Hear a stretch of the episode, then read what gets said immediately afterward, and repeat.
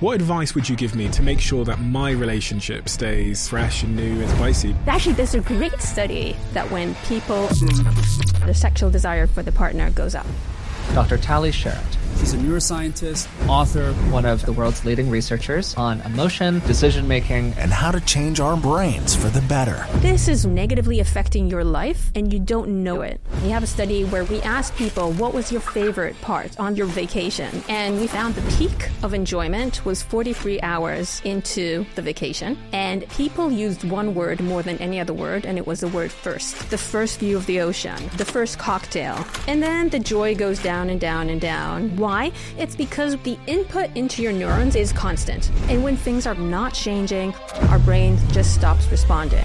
And the problem is that even if you're living your absolute best life, a great relationship, a good job, comfortable home, after a while, those things don't bring us the joy that they should. Because when something is always in front of you, you stop attending to it.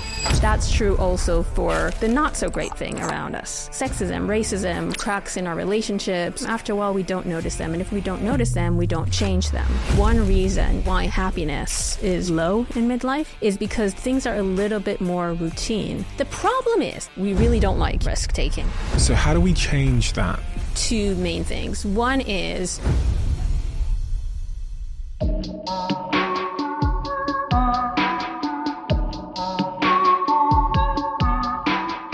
Tali, welcome back. Thank you for having me back.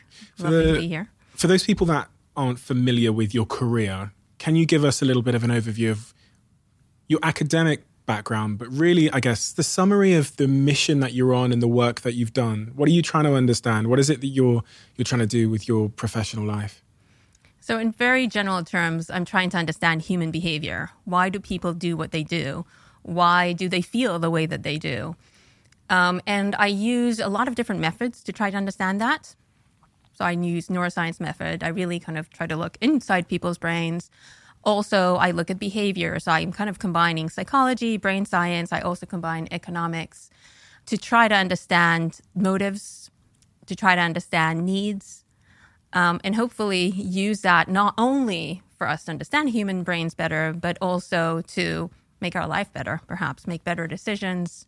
For anyone that's listening to this right now that is has a vision of who they want to become, and it's different from who they currently are in some way, habits, behaviors they want to adopt, is step one awareness?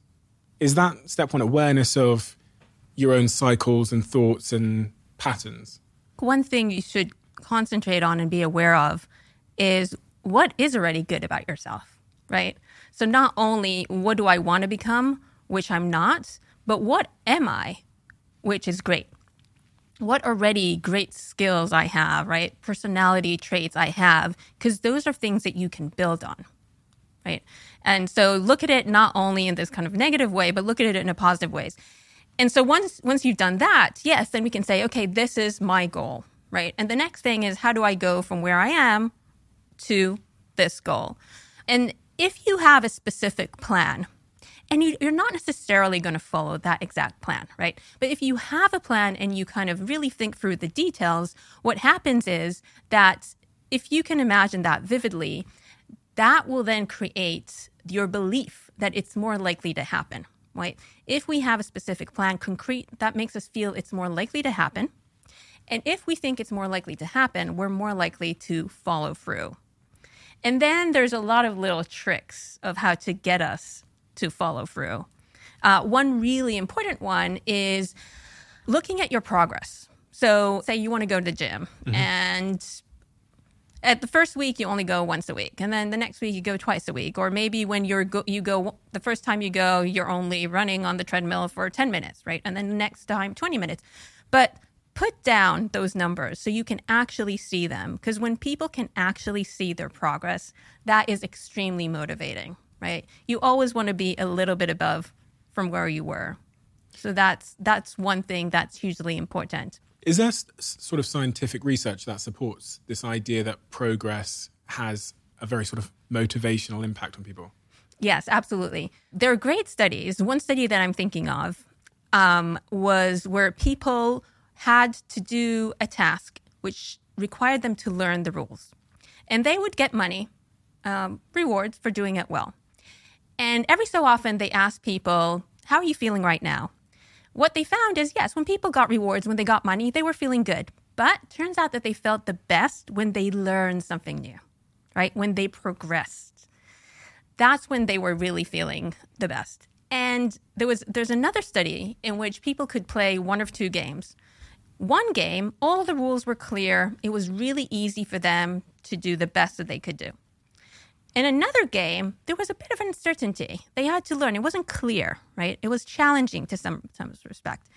And they could play those two games. And then every every few minutes they said, okay, you could stay in this game or you can move to the other game. What they found is people liked to play the game where they had to learn, where there was uncertainty. They did not like to play the game where they always did well, where they were not progressing, where there was nothing to learn. So progress is really something that we strive for. And when it happens, that really makes us feel better, right? It makes us feel like we're moving forward. We don't like to stay, even if where you are is great, right? Really, really great. After a while, it's not enough, right? You want to expand. You want to progress. Those subject matters appear in your new book, Look Again, when you're talking about the importance of variety in our lives. And it really shows up in all aspects of our lives, this need for variety, um, which you're kind of talking about there. People want to try something new. They want to learn something new. They want to be stimulated in some way. It's very true in work. You talk about that a lot. And as an employer, it really kind of hit me that one of the most effective things I could do to keep my team members motivated would probably be to like change their jobs quite often, or at least add new elements to their responsibilities quite often. Yeah. What the book is about is about habituation. And habituation is basically the phenomena which governs basically every part of our brain, which is we don't respond to things that don't change. When things are constant, where they're not changing, our brain just stops responding. And once you do change things around, even a little bit, then we start responding again. And at work, you know, it's often the case in, in big companies, for example, that people will take employees and will let them rotate through different divisions once in a while, right? Because if you're staying at the same place, doing the same thing over and over and over and over again, you become complacent to some extent, right? But once you change, you're now talking to maybe a little different people. Maybe the projects are a little bit different. Then you start, you start encoding again. It also enhances your creativity. The word habituation is quite a long word. I'm sure most people would, won't be familiar with the word, probably never heard it before. I didn't hear about habituation until I was doing a lot of research ahead of my book and came across a lot of your research. But a really interesting way to illustrate what habit, habituation is, is with images like this. Now tell me, tell me what's going on here. We're going to put this image on the screen. And also for those that, of you that are listening on audio, there'll be a link to this image in the description of this episode. But essentially, when you look at this image, in the center of this image for thirty seconds, especially when you're looking at it on a computer screen, all of the colors disappear if you stay focused on that black dot in the middle of this image for thirty seconds. So this was a discovery by um, uh, Austrian physic- physician in eighteen oh four. What he discovered is that if you look, you have to not move your eyes. So fixate on the black cross and don't move your eyes, the colors fade away, they become gray. And if you're really good at this, so I've done this a few times and I was I was able to do this, actually the gray goes away and the whole thing just becomes white. Why is that? It's because the input into your neurons, if you're not moving your eyes, um, is constant. So the neurons are just getting the same input, so they stop responding. They're mm. like, well, there's nothing new here. You know, let's save our resources for something else that's going to come along. So you stop noticing the color altogether. And that that is habituation. Now, once you move your eyes, color comes back, right? Or if anything now, moves in the background. Like, yeah, yeah, well, you do, yeah.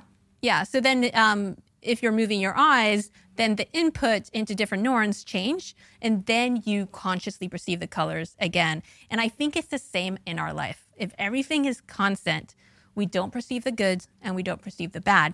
But if we move our eyes enough, you know, metaphorically, then we'll start noticing and feeling again.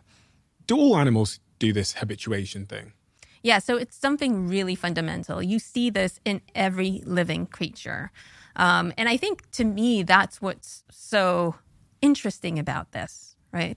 Because something that seems to affect every part of our life, from our relationships to our mental health to our ability to innovate, you can actually track it down, and you can see it's in every living animal. There's this habituation, the fact that neurons respond less and less to things that don't change, right? And that's true for things just like sound. If you hear the same sound again and again and again and again, you're no longer conscious of it. You're no longer responding to it. So that's just perceptual habituation. But habituation is also true for the fundamental things in our life that we really care about. And this is why people can have really great things in their life. And I'm sure you do, right? Maybe like a great relationship, a good job, or a comfortable home. But what's interesting is that after a while, those things don't bring us the daily joy that they should, right? Because we kind of habituate it, to it. It's sort of like what, what is thrilling on Monday becomes boring on Friday. And the interesting thing is that's true also for the not so great thing around us. So there might be bad things around us like uh, sexism, racism, cracks in our relationships, or inefficiencies at work. But if they're there all the time, after a while, we don't notice them. And if we don't notice them, we don't try to change them. Where does this come from? This this idea that once we're exposed to something, we kind of phase it out and can't see it anymore. It's because if something is in front of us for a while and we're still alive, nothing bad happened, right? Then the brain doesn't really need to respond to it anymore. Because the brain's trying to conserve resources. Right, right, right. We need the resources to be ready for the new thing that is coming your way, right? Which can be threatening, or it could also be really great, like, you know, food or something that you should grab. Mm-hmm. Um, and that's that's basically why we stop responding. Of course, if someone something is hurting you, right, you will continue responding to that, which is why it's it's it's a little bit difficult to habituate to pain. That's pain. one to pain, yeah. Mm-hmm. What are some of your um your favorite examples of everyday habituation? Of everyday habituation? Yeah, like things that yeah, yeah. I told you mine before we started recording, which was um, if I go to the gym and then I come home, I can no longer smell myself. Because you can, I can smell myself for maybe a couple of minutes when I'm working out, that I'm like getting hot and sweaty. But then once I'm around myself for like ten minutes, I guess my brain is just no longer sending the signal from my armpits to my through my nasal receptors to my brain. Yeah, so smell is is really a good one because that happens really, really fast, right? So if you put a perfume in yourself, it really smells strongly, but then you put the same perfume a day later, you don't smell it as much. A week later, you don't smell it as much. So those are really easy to see around us. But I think to me, the more interesting ones are habituating to things that we um, enjoy a lot, and then we enjoy less and less and less, and things that are really bad, but we stop noticing. So for example, there's a great study in which uh, people were asked to think about a song that they like. Tell me a song that you like, or even an artist that you like. Oh gosh, there's one I'm listening to at the moment. House Gospel Choir, Angels Watching Over Me. Okay. Would you prefer to hear that song from beginning to end, no interruptions, or would you prefer to hear it with breaks? With breaks? Yeah. I don't want to hear it with breaks. Okay, you want to hear it... The full, the full, the full thing. thing. Right. And you think you would enjoy it more, correct? Yeah. Okay. ninety-nine percent of people say exactly what you say, right? I'm going to enjoy the song more if I just hear, I listen to it continuously with no breaks. But counterintuitively, when the study was conducted, it was shown that people actually end up enjoying a song more if there are breaks.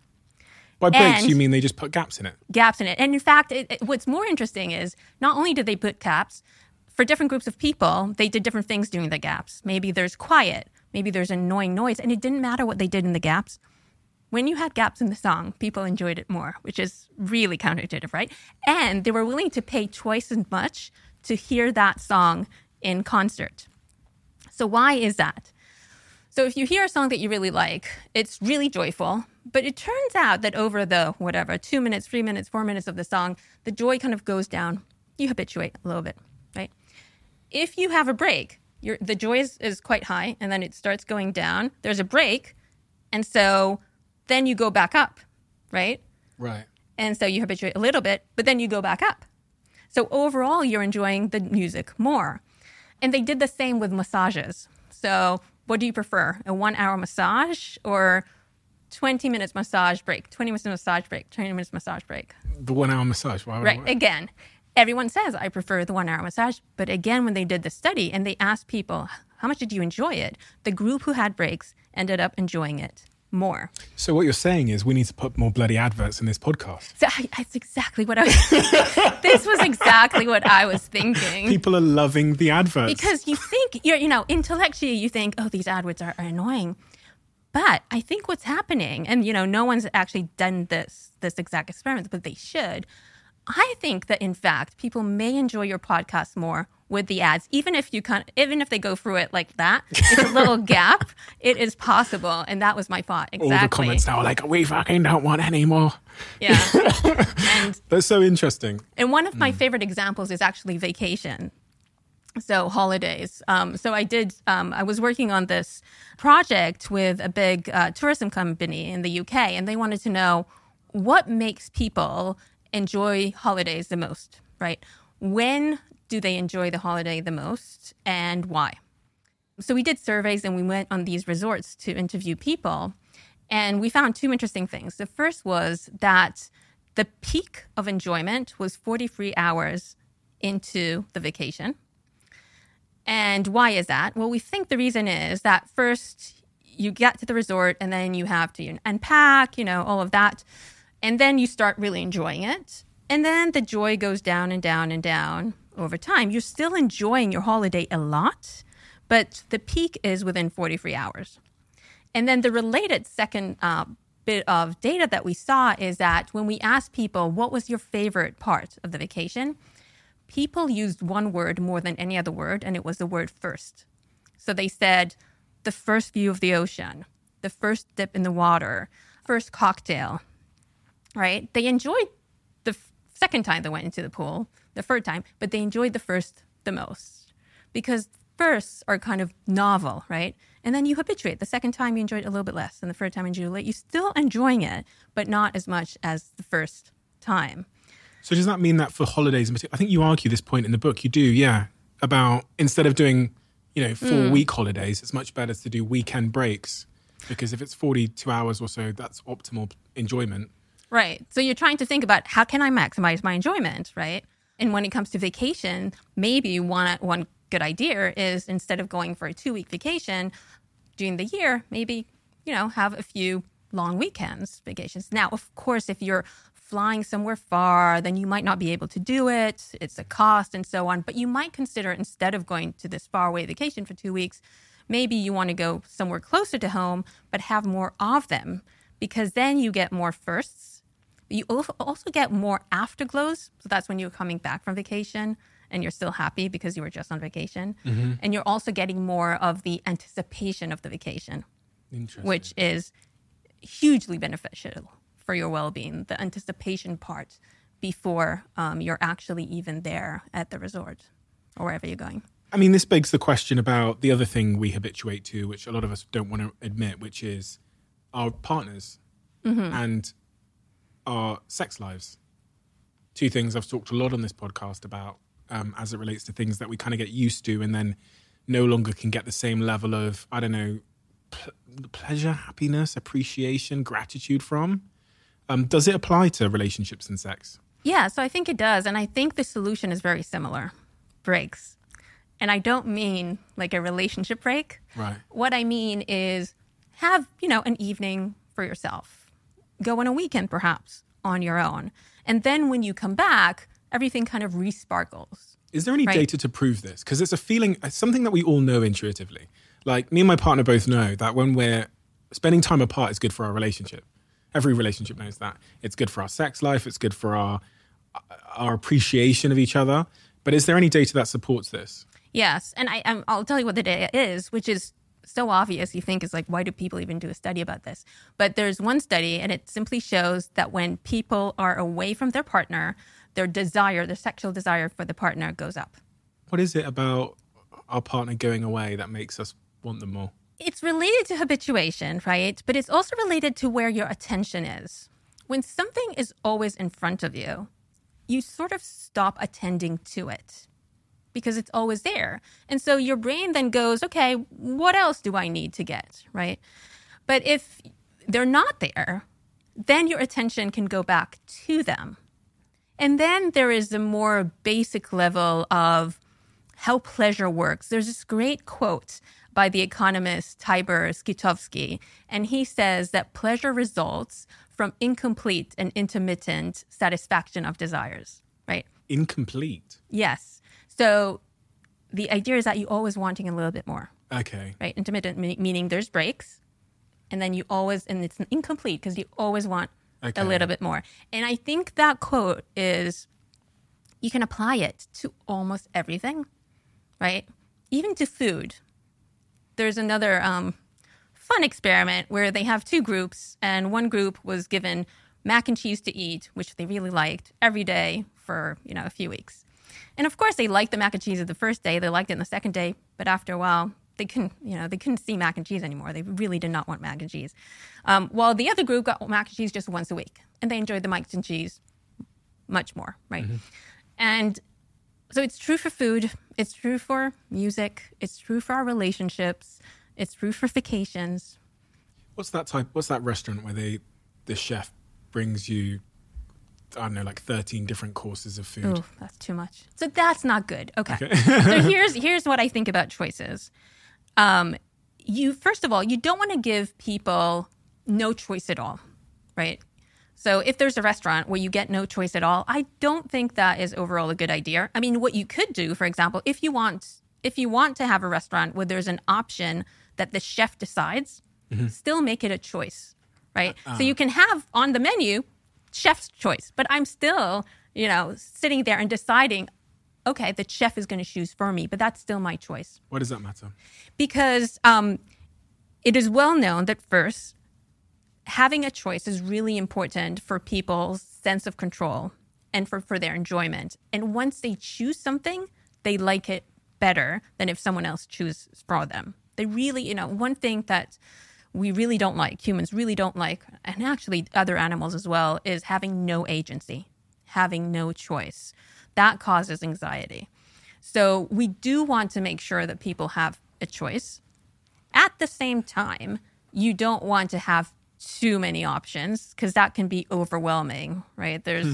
the um, famous uh, experiment where people are given an option to choose between sixty different jams, and some people are so overwhelmed they just leave the store empty-handed. So you don't want to go to, right, too much choice, which mm. that could be just overwhelming because there's, you know, for like too much cognitive resources, right? Anything that that we do that requires an amount of cognitive resource that is above some kind of threshold can feel aversive, mm. right? So having a choice where you have to choose too many things, that's not good. On the other hand, not being able to choose anything, that's not good either. So you want to be somewhere in in the middle. Going back to this, this su- subject matter of relationships, what advice would you give me based on everything you know about habituation to make sure that my relationship stays spicy and Uh, we go the long term? What things can I, you know, what do I need to be aware of? What what things can I do?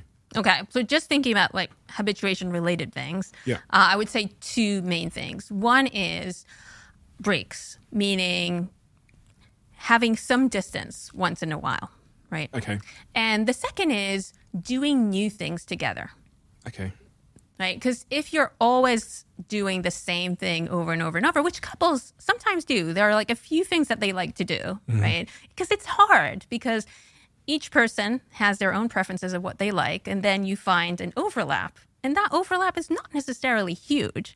So then you just, you know, do the same thing over and over. So I think as a couple, it is good to explore. And I don't, don't necessarily mean like sexually, but just everything, like what type of movies you're going to watch and, you know, what type of activities. And that can also expand your experiences I think, together, right? I, on the point of sex, though, I do think sex can get boring if you don't constantly try new things. It's just, it's if you plan to be with someone for fifty years, finding new things to try is work, and to be honest. And I guess life is work, so it's work worth doing. You know, I'm almost, almost, I don't know, five, almost five years into my relationship with a little bit of a, a gap in between. And it's a conversation we've had a lot, which is how do we keep things fresh and new and interesting and spicy? Because like any couple or like any people, you fall into, as you say, like comfort habits. We go to this restaurant because we know it and they know us. You know, you go to this place because you know the place and you, that's your favorite restaurant there or whatever. You watch this thing on T V. You follow this, okay, this cycle of Monday to fr- Monday to Sunday. Monday we do this, then Saturday and Sunday we do this. You know, and it can be, it can, the monotony can seem to take a joy out of life, right?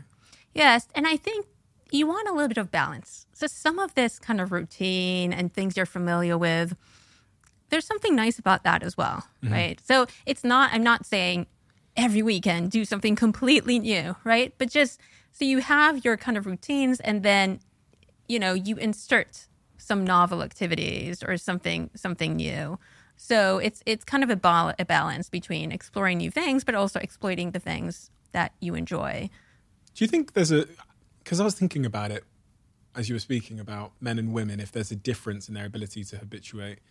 And in my experience, maybe that's just because I've always been the man in the situation. Um, I'm less likely to seek spontaneity, I think, in terms of like coming up with new ideas for places us to go. But my girlfriend, she's so like, let's go to this flower thing. Let's go to this thing. Let's go to this plane. Let's go over here. She's very explorative. So I was just wondering if there was a variance you'd ever seen in any research about a man's ability to habituate versus a woman's. No, I haven't. So I don't necessarily think there is. And I don't necessarily think that it is a case that men are more ex- explora- explorative or more um, exploring. But, and this is not based on data. This is just my observation. I often hear that people say, I like to explore, but my partner yeah. likes to do the same. Or I like to just do the same all the time, but my partner likes to explore. I hear this again and again. It's true in my own relationship. My my co-author, uh, Cass Sunstein, who wrote the book with me, um, he also says exactly the same, right? So for him, he likes to exploit and his wife likes to explore. For me, it's like, I like to explore, my husband likes to exploit. And I hear this again and again. And that makes me think that it is not a coincidence. Mm. Um, that is perhaps the case that people who like to explore end up with people who like to exploit, because to do the best that we can in life, we need to do both. Mm-hmm. So maybe it is, you know, this balance. Interesting. To individuals. Because if you're left on your own and just exploring all the time, you might not get to the optimal balance in life. Mm-hmm. If you're exploiting all the time, then you're unlikely to find these new things, right, mm. that will actually be great for you. You will learn, gain new pleasure, and so on. So um, it may not be a coincidence. And I think in, in a lot of these traits, almost every psychological trait that you can think of, they are individual differences. You can go all the way from one extreme to the other extreme, right? If we're talking about optimism all the way to pessimism, exploration all the way to exploitation, right? And everything in between. And normally it's kind of a bell curve of sorts.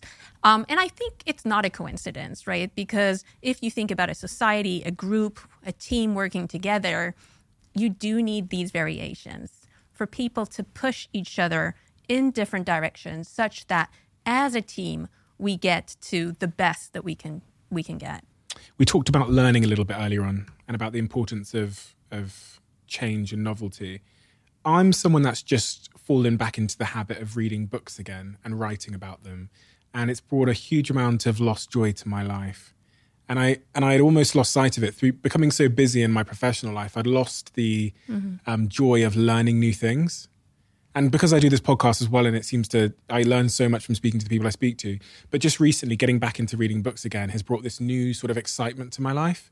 And your book is is... provides a lot of evidence as to why that might be. Yeah, I think it is it is a case that probably, you know, in recent years, people are reading less, mm-hmm. right? Um, and we kind of forget the joy of reading, whether it is fiction or nonfiction. I think the difference between reading a book than watching a video is when you read a book, there's an extra mental activity that you're doing, which is you're imagining, you're visualizing, right? Mm-hmm. It's also in your own pace. So you read something and maybe that elicits triggers some kind of association in your mind, right? So you might like stop for a little bit and then continue. So there's so much more going on. And I think because of that, when you read a book, you can relate that more to yourself and to your own life, right? Versus, I mean, watching, I mean, films of that, that's great as well. But that that is a difference, right? It's more about you and your inner experiences and memories coming more alive. And then it also ties to what you already know. The midlife crisis. Is this a real thing? Yeah, absolutely. It is well known that stress is the peaks in your midlife and happiness um, goes down in your midlife. Suicide, for example, peaks, especially for male um, in midlife. Definitely like something that we should think of and notice. Um, and we don't really know for sure why it happens. But one thing that happens in midlife is that you have a lot of stressors coming your way. Um, so we're talking about forties and fifties. So you have, you might need, you have little kids that you need to take care of. And maybe you have elderly parents that you're worried about. Uh, professional life has a lot of stressors in midlife. So that's really a time where we see the midlife crisis. But one thing that we think is that perhaps this is also a time that you're not progressing as much, right? So kind of in your twenties and so on, you learn a lot, you gain skills, you get to perhaps a good position, and then it's sort of plateauing, right? For a lot of people, it can kind of plateau in midlife. Perhaps they have a good job, right? But they're kind of stuck. They're not really moving as much. They're not learning as much. Less variety, right? Things are a little bit more routine. And that could be one reason why happiness is relatively low in midlife. It's also hard to see like what is next sometimes, right? While you're climbing up, it's you're kind of, well, this is my goal. But once you get there, it's a little bit disappointing to some extent, even if you've done really well, right? Because as we talked about before, one thing that is really important for our happiness is kind of us believing that we have something to gain, something to go forward to. Now, why does then happiness go back up after midlife, right? So we don't know, but here's one speculation that at, at a certain point in time, uh, maybe you're retiring, then actually life changes again, right? In an odd way, there can actually be more variety and change and learning. You need to learn how to live life again mm. with this new context of not going to work every day, and you know, and you might make decisions, all sorts of decisions of what to do with your time, which will require you to learn again. When you get to, sort of say, forty, forty, fifty years old, you're probably in a relationship. Which you've been in for, for a while. while. So yeah. There's not that, there's not that pursuit. Your, mm-hmm. your job, your career, your profession, your identity, your geography, your house, friendship right. circles are probably all well established at that point. And your hypothesis is that the lack of forward motion and the abundance of routine means that you lose something in life. Yeah. So things are less new, right? New. It's okay. Kind of same, same, same. Imagine the best day of your life.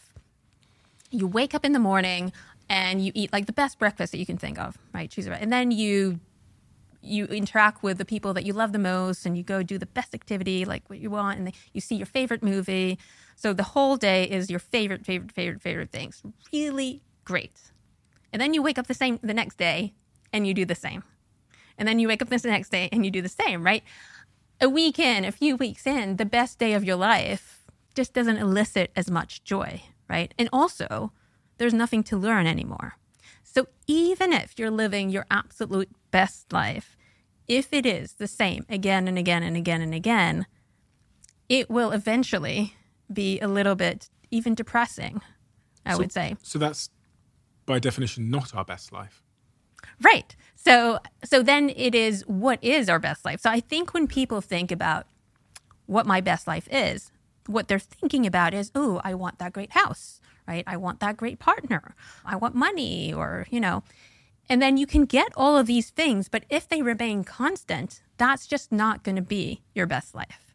And you can engineer this. I mean, even if it's like midlife and everything is set and you're in one house and so on, for example, you can go take a course, learn something new, right? A new field that is not your own. You can go a new sport, right? There's things that you could do, go visit places that you haven't been, try to um, make connections with people that are a bit different from your regular crowd that you're interacting with. It's a little bit hard to do because it's going to require effort. The easiest thing to do is just continue. Same, same, same, same, same. We assume right? that happiness will be derived from us. Um, I almost don't know how to say this, like from us being on autopilot. Like if we do what society said, you work a job, you get a partner, you create a house, you, we assume that will lead to happiness. But what you're saying is the research shows that we actually need to keep almost dismantling or disrupting our own experience to to find happiness or to be happy. I guess we can't find happiness, we be happy. Yeah, did a whole bunch of surveys to figure out what are the factors that are most associated with people's happiness. And the number one was meaning, right? People who could say, I have meaning in my life, that was number one. Number two was control. People who felt they have control over their life. Um, and I don't remember what number income was, but it wasn't especially high. Oh, I think social, so social connections was really high as well, right? So a lot of these things were these psychological things, not necessarily material things that really induced uh, people's happiness and satisfaction from their life. Somewhat linked to that, studies show that after getting married, people report to being happier on average, yet about two years after their honeymoon period, happiness levels tend to be the same as their pre-marriage levels. Yeah, so this is a well-known what's called the hedonic treadmill. Oh, yeah. So the hedonic treadmill means that we sort of have a baseline level of happiness, which is determined, a lot is genetic. It might be determined by early childhood experiences. And we can move from that baseline. We can go up. If something good happens, maybe you have a good relationship, marriage, uh, you get a promotion. It can go down if something bad happens, even bereavement. But it turns out that it, in most cases, you climb back to your baseline level of happiness. So these things, they can go up and they can down, and then you kind of adapt, right? Um, and at, you end up trying, you know, and th- this goes back to this idea that we're trying to get all these things. We think, oh, once I get this promotion, then I will be really happy. And then you get the promotion and it's great. But then after a while, you just go back to your baseline. Now, on, on one hand, this actually is not a bad thing, because imagine you get your first entry-level job and people are really happy with their first entry-level job. Great. But imagine I just continue being really happy with my first entry-level job, right? I won't be motivated to move forward, right? Mm-hmm. So this is why habituation is there, because it's moving us forward as an individual and, and as a society. On the other hand, it also reduces our joy. Um, and it also sometimes causes us not to see some of the bad things around us, because we habituate to that as well. Another reason why habituation is important is for your mental health, right? And that's kind of related to what we just talked about, where bad things happen and slowly, slowly, slowly we adapt and we go back to baseline. We are able to recover, right? It's kind of our superpower, our im- immense ability to just bounce back for most individuals. And what's interesting is that you actually see that people with depression, they habituate much slower. So there's a great study that was conducted in the University of Florida by Professor Aaron Heller, where he had students um, who just got exam results, and he asked them how they were feeling. And then he asked them how they were feeling after every forty-five minutes for the whole day. And what he found is when people got bad results, they were feeling bad, right? They're not happy. And that's true for people who never had depression episodes in their life and people who were experiencing depression or had depression before. So everyone was feeling bad at the beginning. Those people who did not have any history of depression, they slowly, slowly, slowly started feeling better from this bad grade. Those with depression also started feeling better, but much slower, right? So in other words, depression is related to slower habituation, slower recovery from negative events in your life.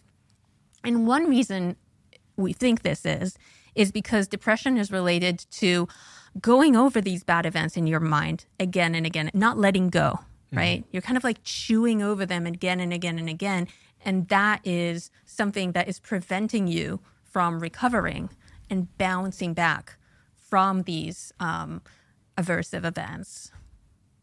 If um, habituation is causes us to lose the joy of our current situation, then how come, as you say in chapter two, the chapter about variety, you say that up to forty percent of employees resign within the first six months of their new job? You'd think their new job would bring them joy because it was different. But up to forty percent of employees resign within the first six months. So new things can bring us joy because they're different. Yeah. However, at the same time, and this kind of goes back to the vacation example that I gave you, which was people are not the happiest when they just get to the resort. It takes them time, right? It takes them forty-three hours to get to the peak joy. Why? Because they still need the time to adapt, right? right? They need to unpack. They need to get used to this new routine. Same thing with a new job, for example. So on one hand, getting a new job, you're going to learn things, and that's great, and eventually it will get you joy. But when you fir- when you're there for the first day or the first few days, there's a lot of getting used to things around you, right? You need to like figure who's who, right? Who's mm-hmm. on top? Who's in the bottom? Like, where is the cafeteria? What am I going to eat? There's so many different things that you need to figure out. It can be stressful. It can be overwhelming. And you often want to just like run back to your old life, mm-hmm. run back to your new job and do a U-turn. And the problem is that often people don't predict this. They can't see ahead, right? They think it's like, well, I'm unhappy with my new job on my first day or my second day or even the first week. That means that this is not a good job for me. You know, perhaps it's not a good job for you, or perhaps you just need to allow it some time to adapt. So, you know, my recommendation is whatever it is that you're trying that's new. It can also be something like a new relationship, right?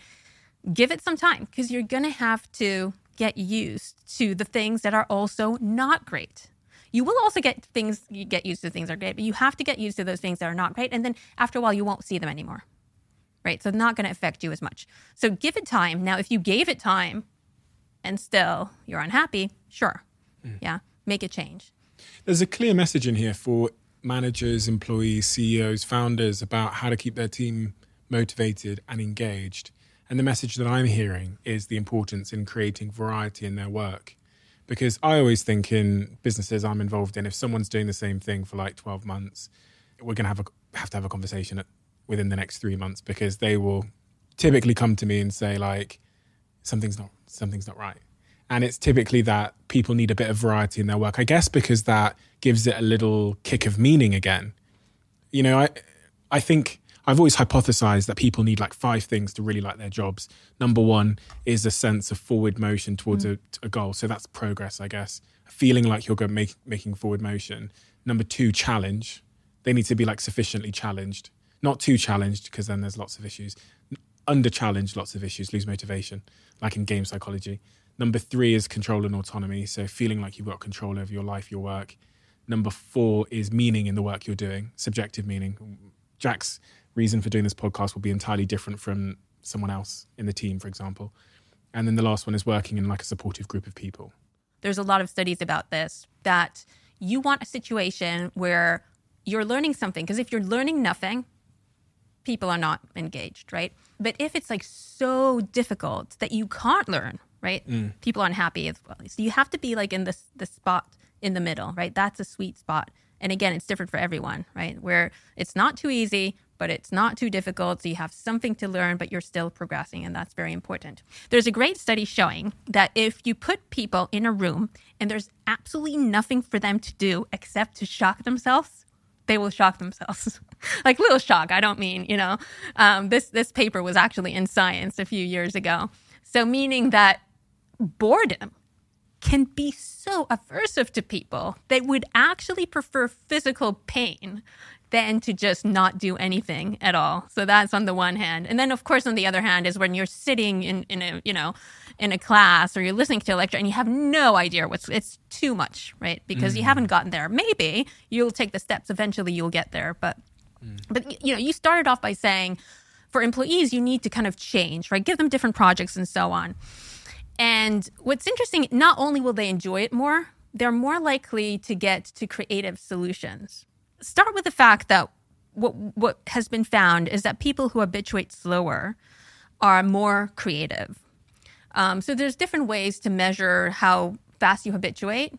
What they did in this study is that they had a sound, the same sound again and again and again, and they measured skin conductance, which sound. shows, um, so it is how aroused you are. When you're aroused, you sweat more. Okay. And that is measured by the skin conductance, right? And so when there's like a sound, there's a response. So if a sound is the same sound again and again and again, most people habituate. There's no longer a response, you know, long skin conductance. But for some people, they continue responding, right? Because they're not habituating. And what was found is those, those people who continue responding, those were the people who already showed creativity in their life. They had a patent under their name. They had an exhibition in an art gallery.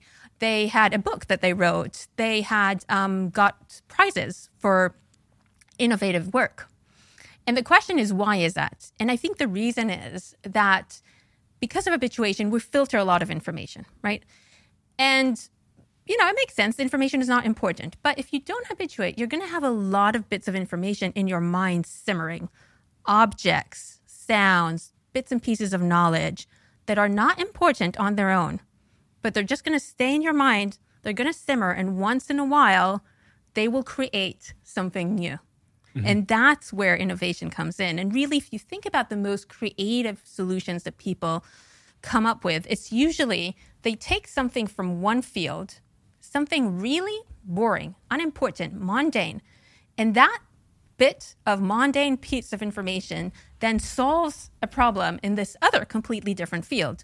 And or there's like this part of knowledge here that is boring and this other part of knowledge in this other field that also seems very mundane, but you put them together and suddenly you create something that is really, really interesting uh, and creative, right? I mean, often you see, for example, people taking what they know from biology, which, you know, on its own doesn't seem so important, but then they take that and they use it to solve a problem in a different field, technology, for example, right? That is like the most creative solutions. So how do we facilitate that? How do we facilitate dishabituation in order to enhance creativity?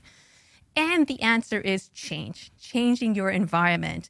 And it could be simple things. There are studies showing that if you just change your environment, let's say you're working in the office for a few hours and you go work for in a coffee shop for a few hours, right? That change can actually also enhance creativity. Um, you're sitting and working and then you're going out and walking or going out for a run. Uh, studies show for the first six minutes, you're going to be more creative and also vice versa. So if you were out walking, out running, and then you come back and you sit in your office, for the next six minutes, you're going to be more creative. Now, six minutes may sound like that's not a lot of time, but sometimes there's just enough for you to get the aha moment. I can remember those instances where I came up with an idea that would then change my course of research for a long time, those ideas that were really important. So if I think about these examples, like one example was I was in the office trying to solve this problem and I couldn't find a solution, so I decided to go to the gym. And then, so I walked to the gym, and then before, while I was walking, while I was getting to the gym, that's when, you know, the solution came about. Mm-hmm. And I remember, like, calling my student and, like, sharing that, and that would then change years of what we, we were going to do, right? So just, all I did was changed my physical activity, changed just my physical surrounding, and that's exactly what these studies show. Um, or another example was, again, I was in my office, and I took a break, and I was reading the New York Times science section. So not hugely different, but still different, right? And then I read something about monkeys, and I do humans. And that, again, that was, ooh, that I, an idea came about by taking a break and doing something that was a little bit different. And I think every single example of this, it's always like that. Mm-hmm. It's never me trying to think of something new, me trying to find a solution. It's always doing something else, which then something unusual, not something that I do like ninety percent of the time in a day. And that doing those times is when these kind of new ideas came about. You know, the brain generally, having spent so much time studying it, what are the, the, the fundamental surprises you've come to learn about humans that you think most people just don't understand or agree with? Like the things that we don't want to believe about ourselves that are unfortunately true. Things that are unfortunately true. I see this, right. I, I read this throughout your work, things where you go, humans wouldn't say they're like that if you ask them, but clearly they are because of the research. Right.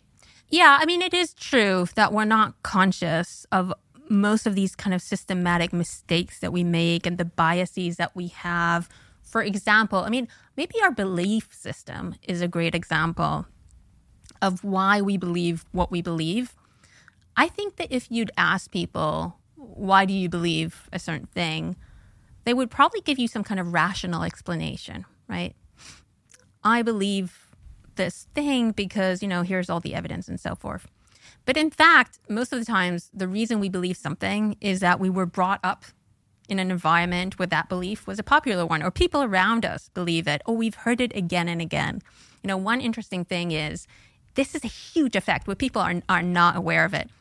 As long as you hear something um, repeatedly, even twice, the likelihood that you believe it goes way up versus something that you hear once. It's called the illusory truth effect. You just, there's so many studies showing this. You let people, you you tell people something twice, they don't remember that they've heard it twice. And they're going to believe it way more than something that they just heard once. Um, the reason for this is that the brain processes information that it's heard before less, right? Okay, so let's say I tell you that um, a shrimp's heart is in its head, right? So when you hear that, that sounds really surprising, and your brain takes a lot of resources to process this. You might think about the last time I ate a shrimp, um, right? Or just imagine the shrimp's heart is in his head. But the second time I'm going to tell you this, a shrimp's heart is in his head, your brain's not going to process this that much, right? And the third time, it's not going to process it at all. Now, when your brain takes less effort in processing things, that causes um, a signal of familiarity. And as a result, we're more likely to believe something. When something requires less effort and less energy to process, we believe it more. So anything that you hear again and again and again, as you hear it more and more and more, it takes less energy to process. And if it takes less energy to process, our brain then concludes that is likely true. And for good reason, because most of the time when you hear something again and again and again, most of the time it's true. So if you heard something from, you know, your aunt, and then you heard it from your friend, and then you heard it from your doctor, why do all the people tell you all these things? Because on average it's true, but sometimes it's not going to be true, right? It's going to be false beliefs, right?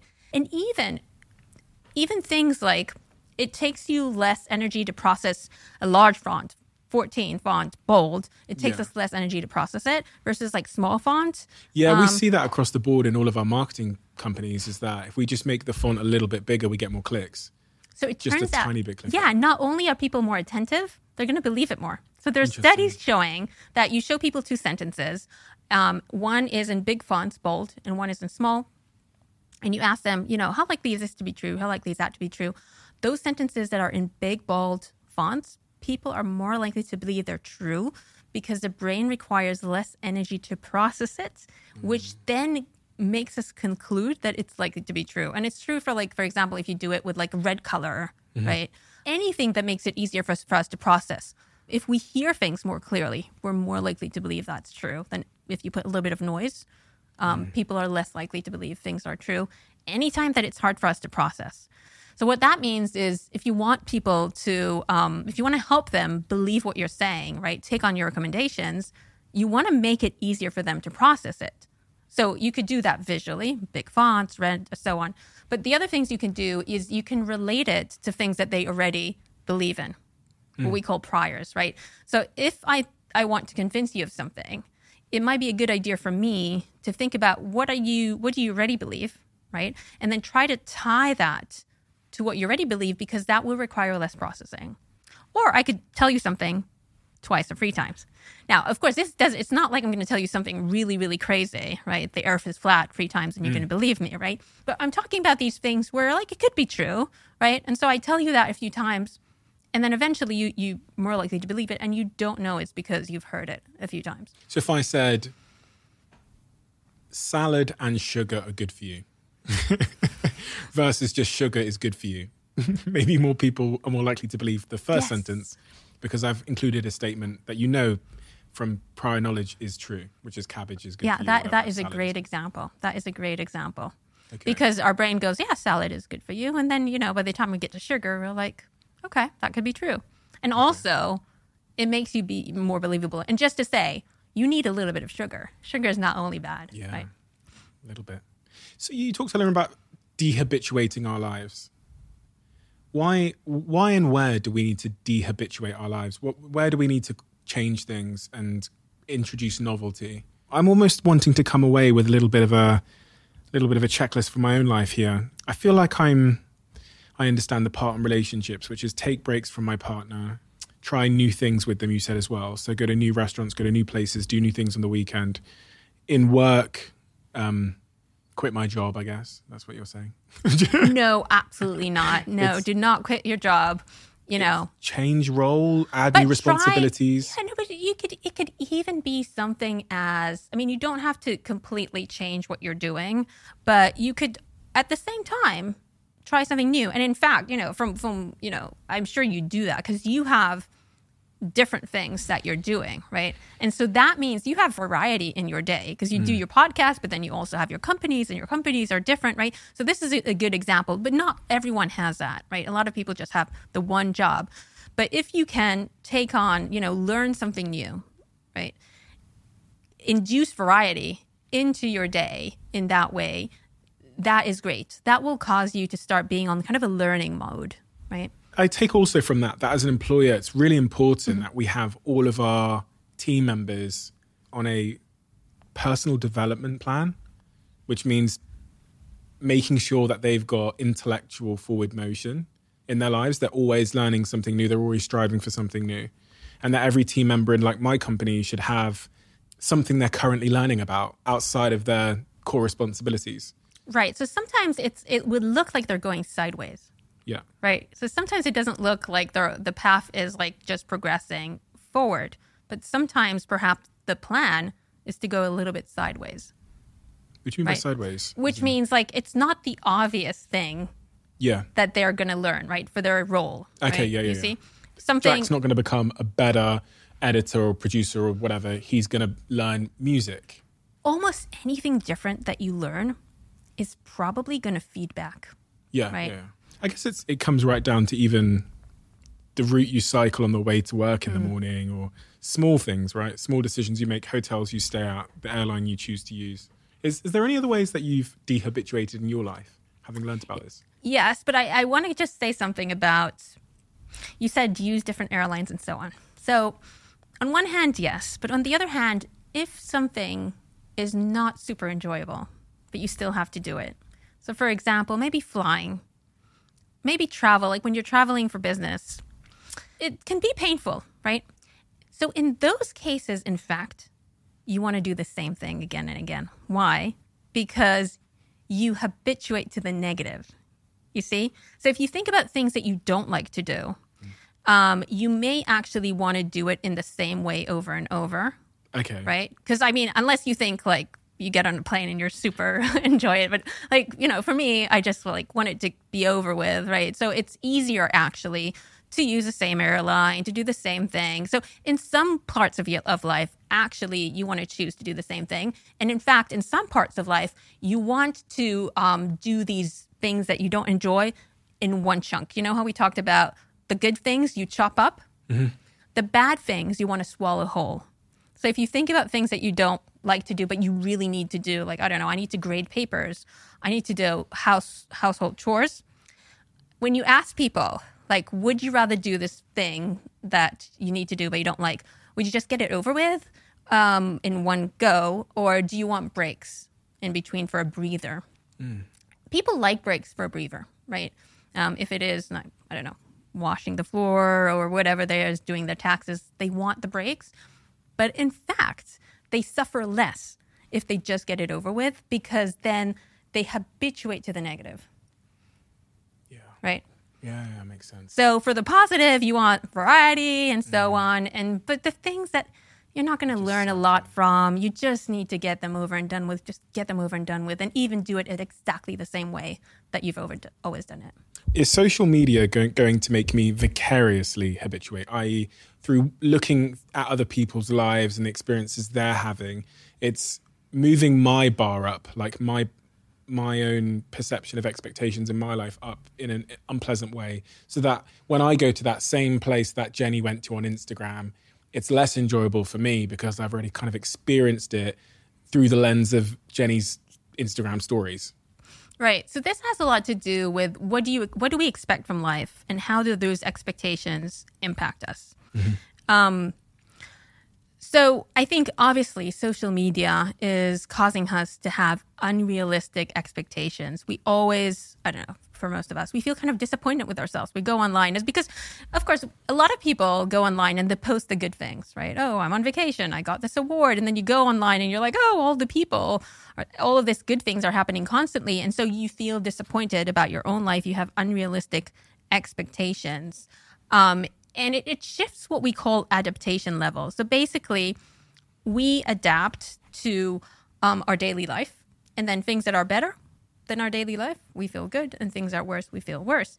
But sometimes our adaptation level can shift, not based on our reality, but what we expect maybe will happen, and also what we see other people are doing. So let's talk about expecting what will happen. So it's there's a study showing that when prisoners are about to be released, they are still in prison, but in their mind, they're already like thinking about the release, which is great. And so now their expectations are kind of higher, and that makes them feel worse, right? So they're actually very close to release, but in fact, they're feeling really bad because their their daily life is much worse from what they expect their daily life to be. That's kind of like social media, isn't it? You're sat in your house looking out at people partying in some hot, sunny country, having the time of their lives. You feel like you're in prison. Your expectations are being raised because you're watching them have the time of their lives. So you, suddenly your house feels like, you know, a prison. Yeah. So your expectations can be based on what you just what expect you see, for yeah. yourself, and also what other people do. Now, I'm not saying that um, high expectations are bad, right? Because there's two things happening at the same time. One thing is when um, the outcomes, so this is related to dopamine neurons. So basically, dopamine neurons in their, your brain are firing all the time. Right?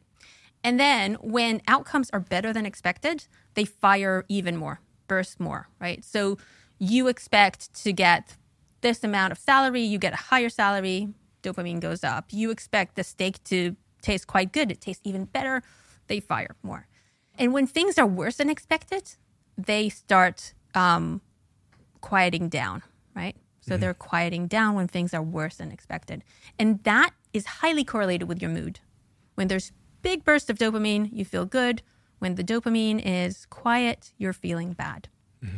But that quiet is important, because that quiet says things are not as good as I expected them to be.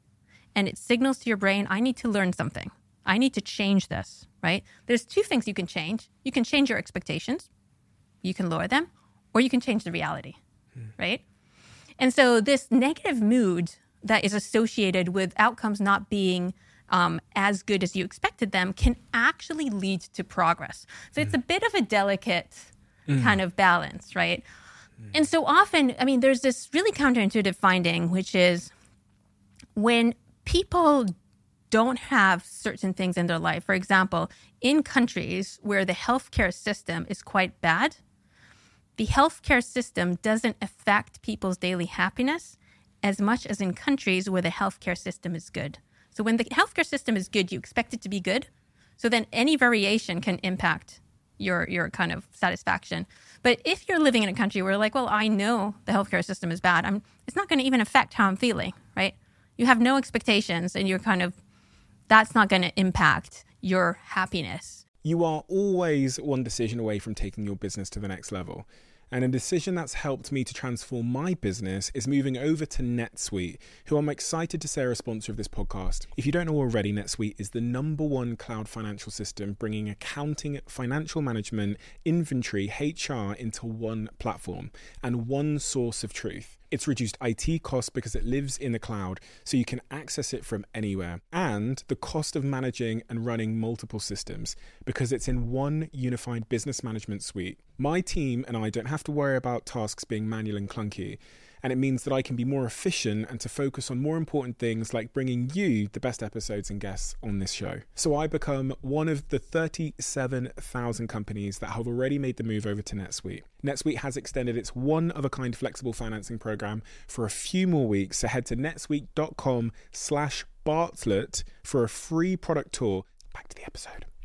I remember you had a TED Talk, didn't you, which did uh, fifteen million views on how to motivate yourself to change your behavior. Okay, yeah. What can I take from that TED Talk to achieve my new year, new me goals? Okay, so um, I talk about a few principles there. And one is, a lot of time our goals are in the future.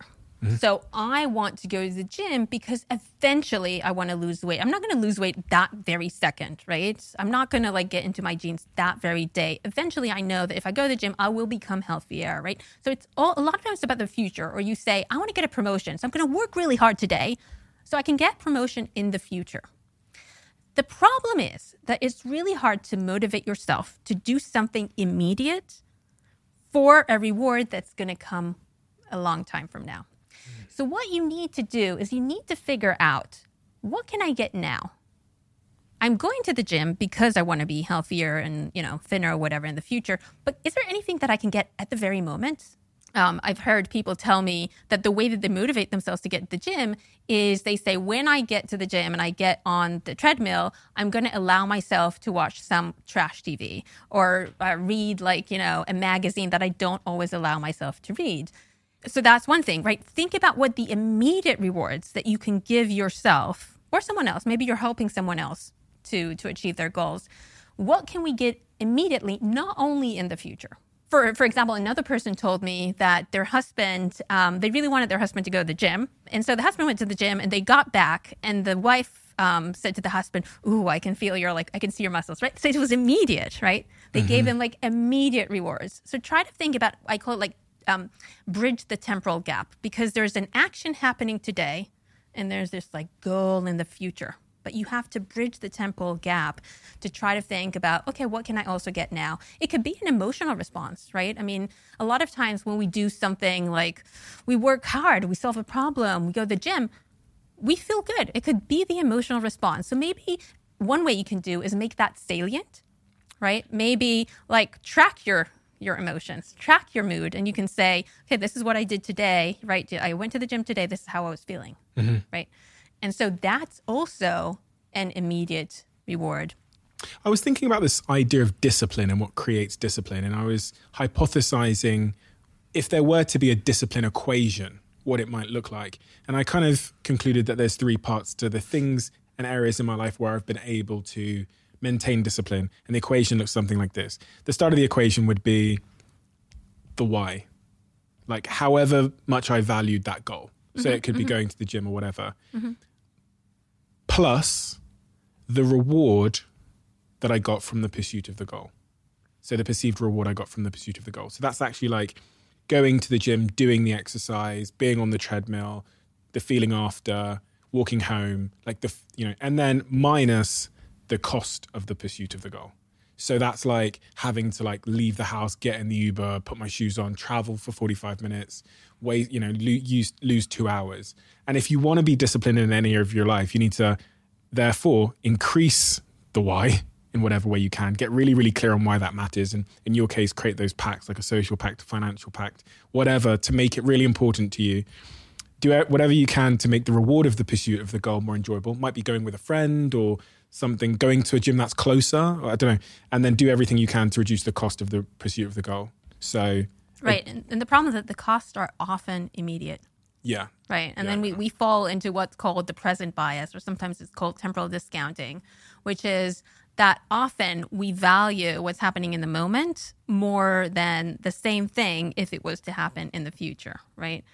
Um, and that's true for both like bad things and good things. Things that are just happening now, our brain is like, oh, I'm going to decide what to do based on this immediate thing. Mm. And the problem is that the costs are often immediate, right? To oh, go, one hundred percent. They to, go to the first. gym. Yeah, yeah, they come first, right? So you have to overcome those costs. And I think when, and as you're saying, one thing you could do is to try to get those rewards closer in time, right? Mm. So if I go to, to the gym, I have to like walk to the gym. I, I might tell myself, okay, I can listen to a podcast while I'm walking. So that's like enjoyable. Like exactly. That. Yeah. Exactly. While I'm running.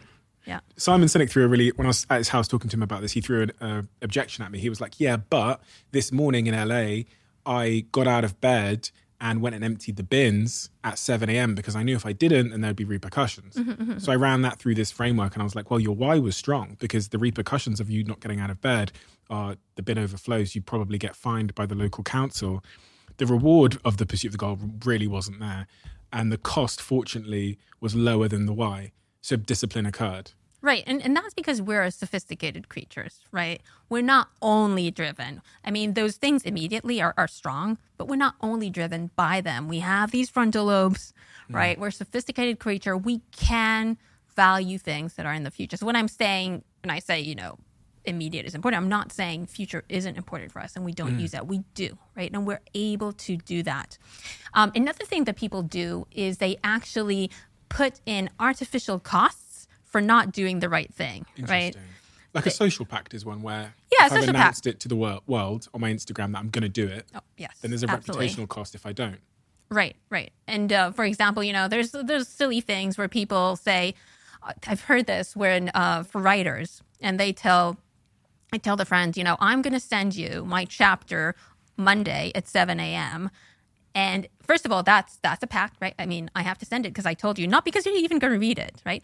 But if I don't, then I am, you know, one hundred dollars is going to come into your account. Like maybe you even already put it, you know, as like a future thing, which you can stop, right? So there's a cost. You put a cost to what will happen if you don't do that immediate thing. Just goes to show, I think, fundamentally that we're just driven by incentives. Mm. You know, we think it's something else, but really at the very fundamental level, everything just seems to be about incentives in business, in work, in relationships, in life. Absolutely. I mean, every decision, every action, conscious or unconscious, is very much about incentives, right? The good and the bad. I think what's interesting to me is that those incentives are quite variable. Mm-hmm. They can be money. Um, they can be food.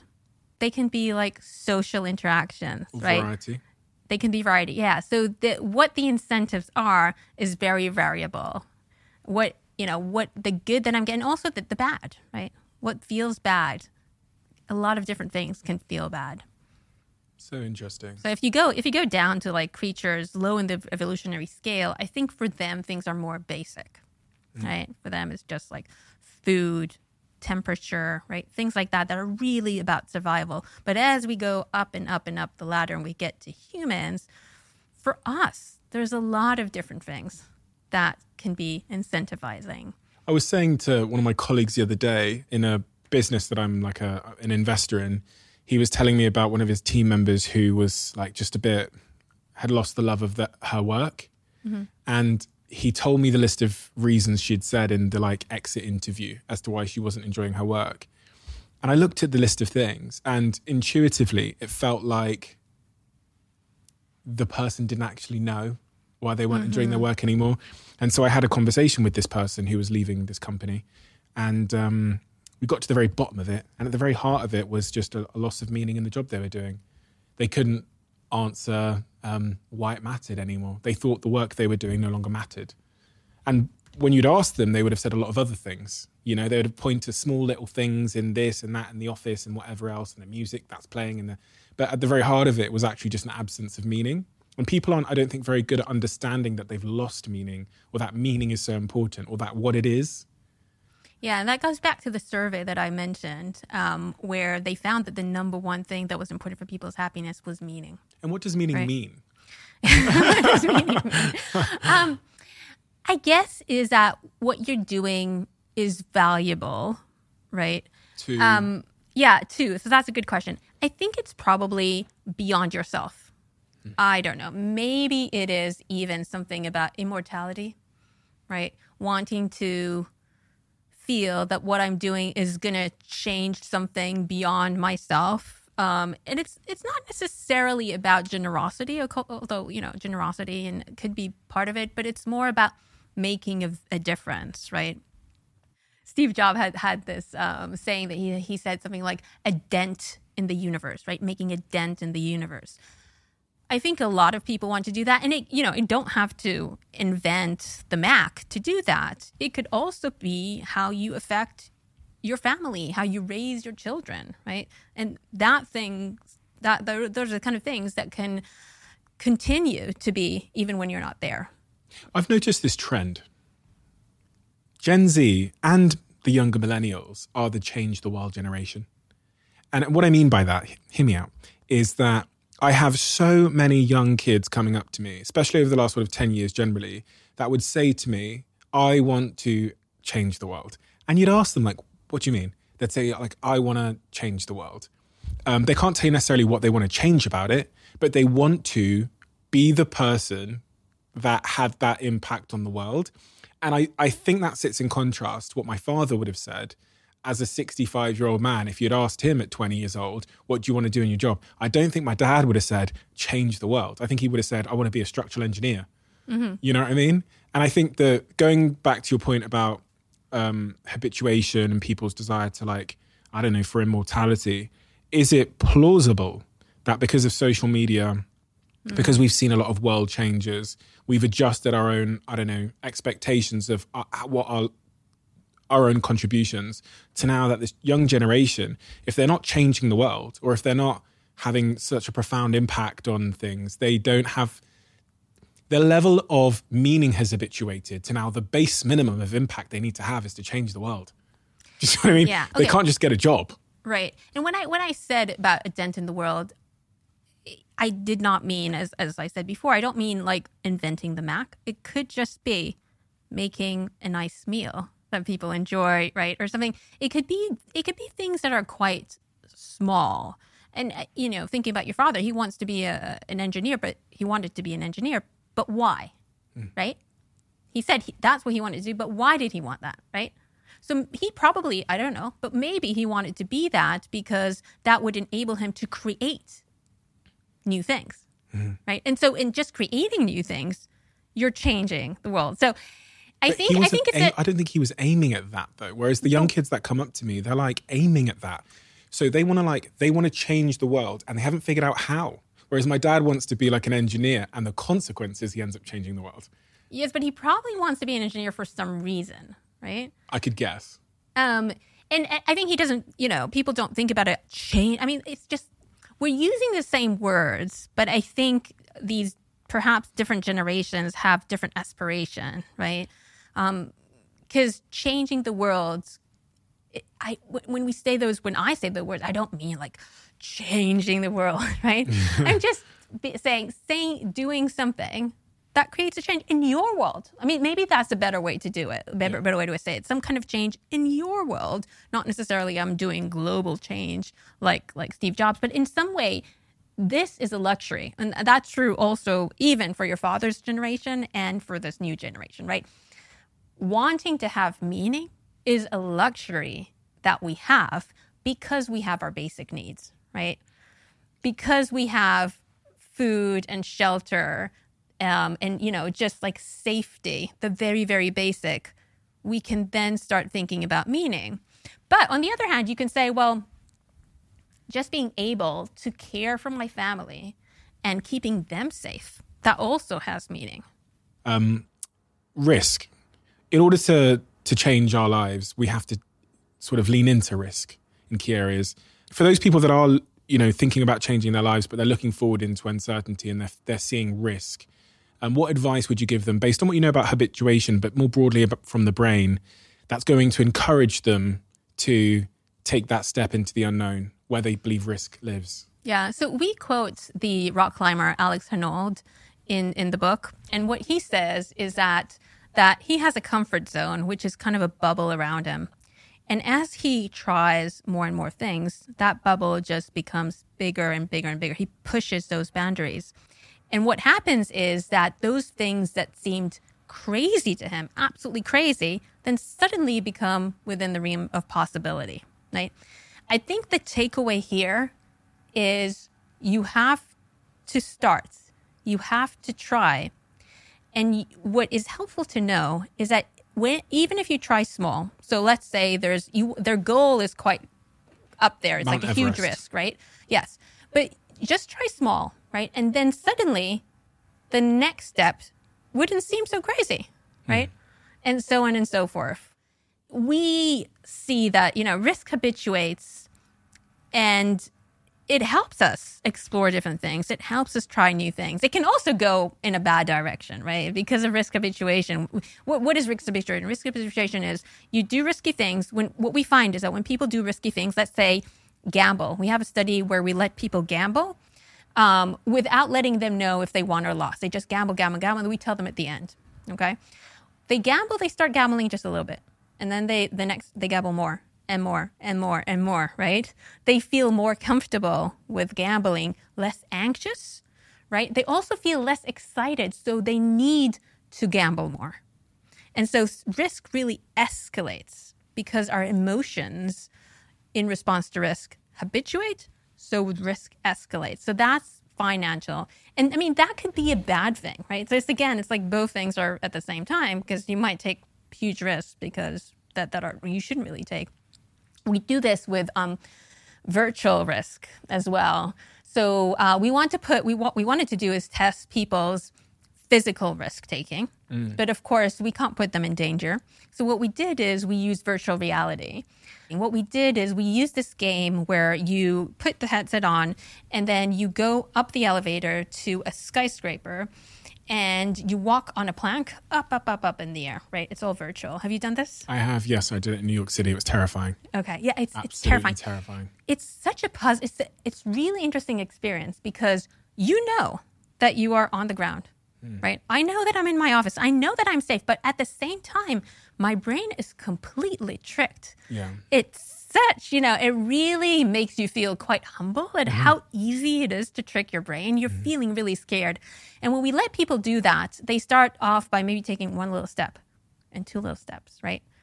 And then the more they do it, they feel more comfortable with it, right? They walk more and more and more, take more virtual risk until, you know, ten trials in, they're jumping, right? Mm-hmm. And we actually measure their, their uh, anxiety. We measure skin conductance response. And the more they do it, the less anxious they feel, so they take more risk, and the less excited they feel, so they need more risk to take mm. to feel, you know, the same level of excitement. Um, yeah, and I mean, on one hand, they're exploring more. In some cases, it could be dangerous for you. And you said in the book that people later in their careers are more likely to have accidents, right? Um, I think you said athletes later in their career Um, have accidents more, and people on con- construction sites um, have more accidents later on in the project than at the start of the project because they start to take more of those risks. It made me think about, you know, the, the study you talked about where you get people to gamble, but they can't see the results yet of mm-hmm, their mm-hmm. reckless behavior. There's many areas of all of our lives where we're gambling with something, but we can't yet see the results of that behavior, whether it's like with our health or whether it's mm-hmm. habits we have like smoking. I'm smoking, I'm uh, eating this this junk crap over here. And because I haven't yet had the results come in, the doctor hasn't yet called me and told me there's a problem, I just keep going. And my um, behavior can escalate in those departments until I get that phone call, which is like, you've lost all your money or your, your health is, you know, you've got something bad that's happened. Yeah, with long-term investments, right? A lot of the investments, financial investments that we make are long-term, mm. right? So we may start small and then we grow, grow, grow, grow. And we don't know the outcomes until years later. Or something collapses. What do you want people to to come away from this conversation with? What is the uh, the key takeaway?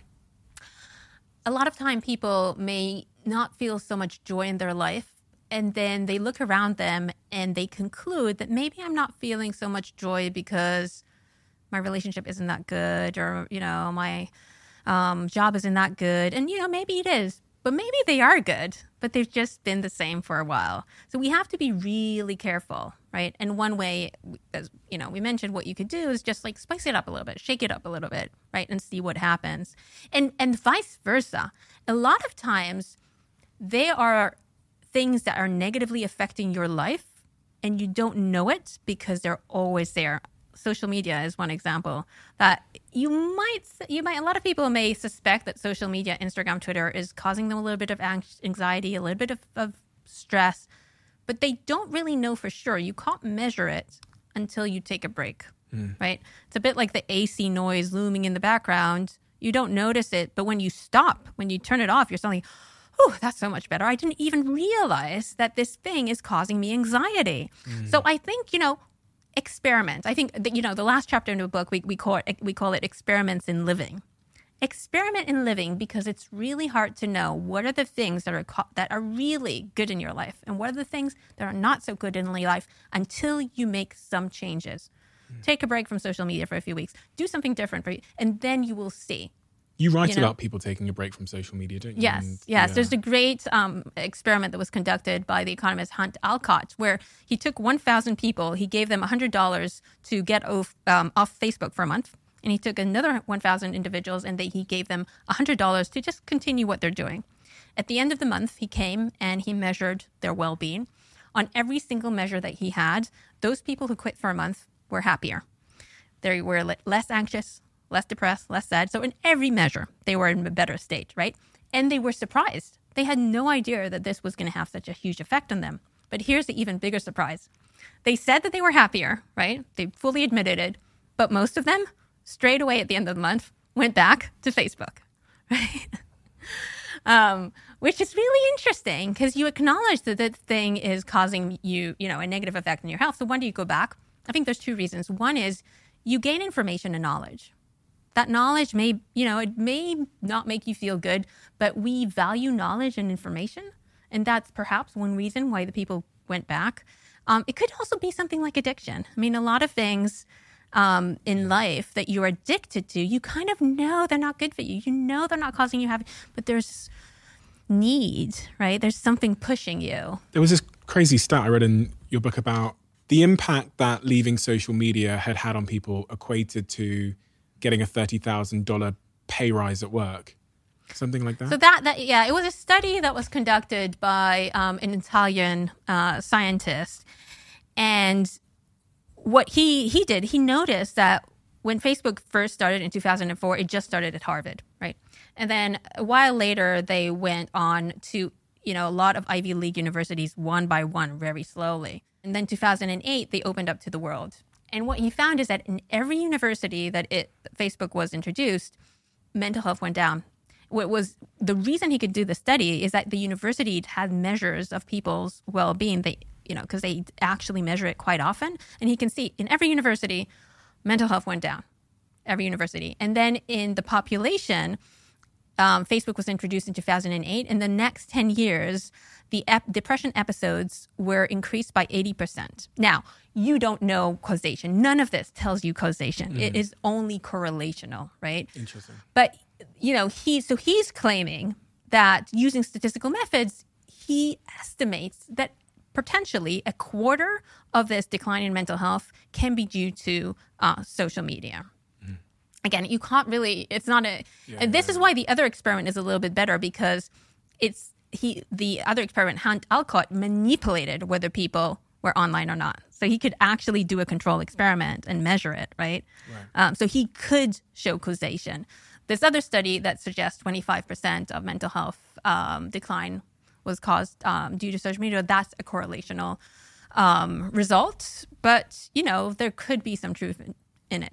We have a closing tradition on this podcast where the last guest leaves a question for the next guest, not knowing who they're leaving it for. And the question left for you is, what is one thing that people who are listening could do that you know about that would improve their lives? How about something simple? How about people just now email, call, turn to someone and tell them they love them? It would not, you know, it doesn't completely change your life, but it will change your feelings at that very moment. Tali, thank you. Really enjoyed the conversation, and I'm uh, so fascinated by your work, and it's a real service to humanity, what you do. So thank you so much. It's been a pleasure. Thank you. Do you need a podcast to listen to next? We've discovered that people who liked this episode also tend to absolutely love another recent episode we've done, so I've linked that episode in the description below. I know you'll enjoy it.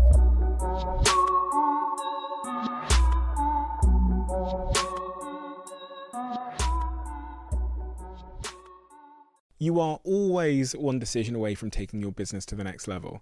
And a decision that's helped me to transform my business is moving over to NetSuite, who I'm excited to say are a sponsor of this podcast. If you don't know already, NetSuite is the number one cloud financial system, bringing accounting, financial management, inventory, H R into one platform and one source of truth. It's reduced I T costs because it lives in the cloud, so you can access it from anywhere. And the cost of managing and running multiple systems because it's in one unified business management suite. My team and I don't have to worry about tasks being manual and clunky. And it means that I can be more efficient and to focus on more important things like bringing you the best episodes and guests on this show. So I become one of the thirty-seven thousand companies that have already made the move over to NetSuite. NetSuite has extended its one-of-a-kind flexible financing program for a few more weeks. So head to netsuite dot com slash Bartlett for a free product tour. Back to the episode.